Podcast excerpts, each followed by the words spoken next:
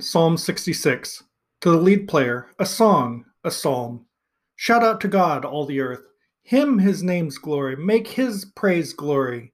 Say to God, How awesome your deeds! Before your great strength, your enemies quail. All the earth bows down to you, and they hymn to you, hymn to your name. Selah. Come and see the acts of God, awesome in works over hum- humankind. He turned sea to dry land the torrent they crossed on foot.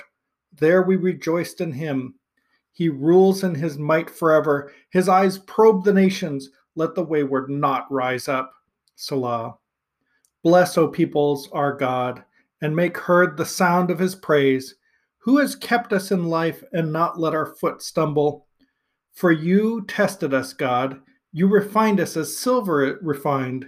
You trapped us in a net, placed heavy cords round our loins you let people ride over us. We came into fire and water, and you brought us out to great ease. I shall come to your house with burnt offerings. I shall pay to you my vows that my lips uttered, that my mouth spoke in my straits. Fat burnt offerings I shall offer to you with the incense of rams. I shall sacrifice cattle and goats, Selah. Come listen and let me recount to you who fear God what he did for me to him with my mouth I called out, exultation upon my tongue. Had I seen mischief in my heart, the master would not have listened. God indeed has listened, has hearkened to the sound of my prayer. Blessed is God, who has not turned away from my prayer, nor his kindness from me. I'm recording this on uh, January 6th, uh, which is Epiphany, and I have just a few minutes between meetings. Uh, so I thought I'd, I'd record a psalm. Um, if you're listening live or you know within a few uh, days of when I record, um, you probably know today is a, a been a sad day in uh, in U.S. history because um, what is normally a peaceful transition of uh, of power of elected officials from um, one president to the next uh, today became violent. And um, I don't understand the people who are uh, perpetrating this violence. I don't understand the response. I don't have any idea um, what the politicians um, were thinking, uh, the people that uh, seem to have encouraged this response. And um, as I, when my, my son walked by and gave me a look, and I just shrugged. I mean, I don't know what to say about all of this except um, that the, I decided to go to the Psalms.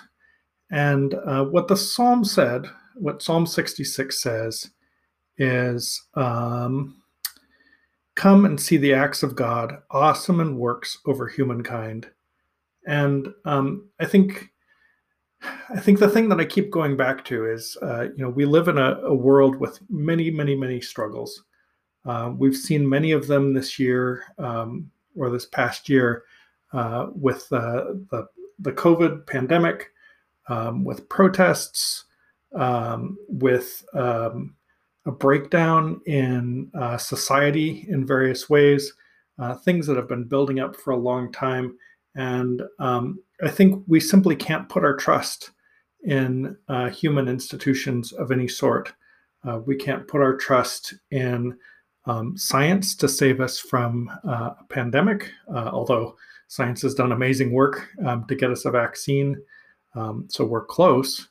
Uh, we can't put our trust in um, human institutions. Um, and, uh, you know, there's one party that is right now doing its best to destroy um, our institutions, at least it seems to me. but uh, that could very well be a different uh, ideology in the future um, because ultimately people are selfish. Um, they uh, tend not to care about each other, um, and um, and these things are just part of the human uh, sinful nature. Um, if you believe what uh, what you what we read in Genesis that uh, humanity um, turned away from God's commands, uh, then all of these things become clear why they happen. Uh, even people who, in the name of um, religion, do these things, and um, and it's ultimately not our um, you know we only have limited ability to stand against um, these enemies.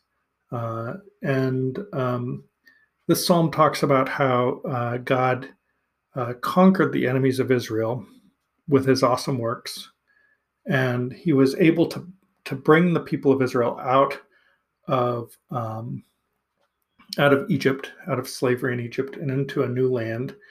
And um, we know that um, you know those people who were rescued did not um, follow all of the things that God asked them to do either, and so we're perpetually failing. Uh, and yet God is gracious to us, and uh, He will bring us through these um, these crises, um, not unscathed, not without scars, uh, not without grief and fear, um, but but He will bring us through. And uh, if if you believe um, that God can, uh, and that um, He has power over humanity, um, I, I, still believe that we have a call um, to struggle um, for what is right. Um, but we can trust in God. We can trust in God to to bring about what will what will be best uh, in the long run. Um, it's really hard to believe that sometimes, and and now it's certainly one of those cases uh, where things have just seemed very very terrible. Uh, I guess maybe it's a reminder that things have always been terrible, uh, just not as visible, and um, and God is working in the background uh, incessantly um, to keep things. It's a the concept is is called common grace, where we're able to live and thrive and find blessing um, because God loves humanity, even if um, we have turned against Him. Anyway, I'm not sure how much of that is actually from the psalm that I just read, and how many much of that is me just um, thinking out loud. Uh, I didn't bother to do much research on this one. Wanted to record, uh, and um, so that's what I did. And uh, I will uh, uh, I'll come back uh, in the future with uh, Psalm 67. Until then, bye.